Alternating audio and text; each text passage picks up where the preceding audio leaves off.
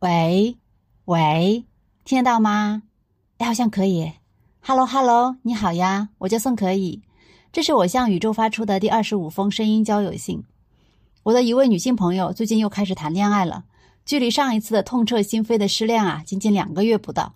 上一次见她，犹如是在雨中淋雨的彷徨失措的一个小孩儿这一次又变成了那个容光焕发、巧笑倩兮的女子。不得不说，爱情真的是女人的最强医美。作为朋友，我们首先是热切的八卦。哎呀，是哪里人呀？多大岁数啊？做什么的呀？家里什么情况啊？等等。八卦完了呢，就开始各种灵魂拷问。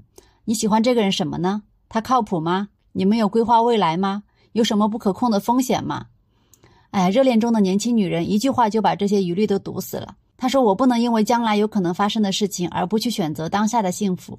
就算以后发生了什么不如意的事情，我也可以承担。”作为进入中年生活的我，对这种无所畏惧的心态感到由衷的羡慕和佩服。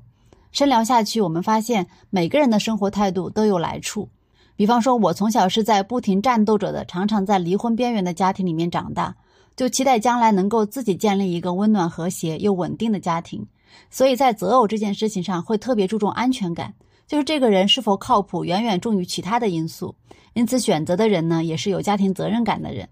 另外一个朋友呢，他成长于资源匮乏的家庭，他首先考虑的是财务的安全和保障，所以他所有的人生重大选择都基于此。在很早的年代就懂得用婚前协议来保护自己的利益，而我们这两种需要被保护的安全感，在这位年轻的朋友身上都不需要，他只需要问自己喜不喜欢，就可以不管不顾的投入其中了。这何尝不是一种先天的心理优势呢？你呢？你在感情中最看重的是什么呢？和你的哪部分需求相关呢？我们还讨论了人为什么会喜欢某种类型的人，他们相同的特质又代表了什么？他说他被打动的都是对方看到了他身上作为个体的内心独特的地方，而不是外貌、学识或者其他一眼就知道的东西。这是他追求的最纯粹的部分。被一个人真正的看见，好像才算真正的活着。我也非常同意，这种罗曼蒂克的爱实属算是人生的奢侈品了。年轻的时候啊，我总觉得每个人都会有自己的真命天子，一定会有一个命中注定的人在等着遇见。后来发现生活是需要妥协的，感情就更会是掺杂无数的东西才能维持。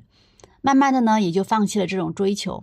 说的好听点呢叫成熟，不好听点就是麻木。在心理咨询中，我和来访者讨论的也更多是人性的复杂、关系的复杂，来理解和剖析到底哪里出了问题。我们的初衷啊，都是追求幸福。但这路途实在是遥远又荆棘密布，缺少一点点勇敢，可能就半途而废了。而这弥足珍贵的勇敢，又来源于强大的信念感，于过往无数次的受伤中复原，对将来始终怀抱着你肯定不会舍得伤害我的信任。你呢？你还保有这种纯粹的追求吗？还有勇气去信任他人吗？最近我老公开始陷入了一个音频节目，所以他每天都戴着耳机听书，在家里基本上就没有摘下来过。这提供给我一个启发：当一个人始终沉浸在自己的世界里的时候，交流会尤其的困难。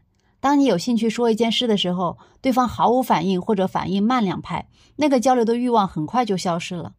当他有事情想说的时候，摘下耳机的那一瞬间，他说话的声音会过大，也会令人误解其中包含的情绪和含义。他还有深度的近视，我从小就为脸上的斑点而自卑，但是他从来就没有看见过。每当我说起来，他也不觉得这是事实。这一点啊，极大的增强了我的自信心，但同时也觉得可能更多真实的我，他可能也看不见。所以呀，要被真正的听见、看见和理解，那双方都得是耳聪目明的人呀，这可不容易。我们何尝又不是时刻都戴着隐形的耳机或者有色眼镜呢？你呢？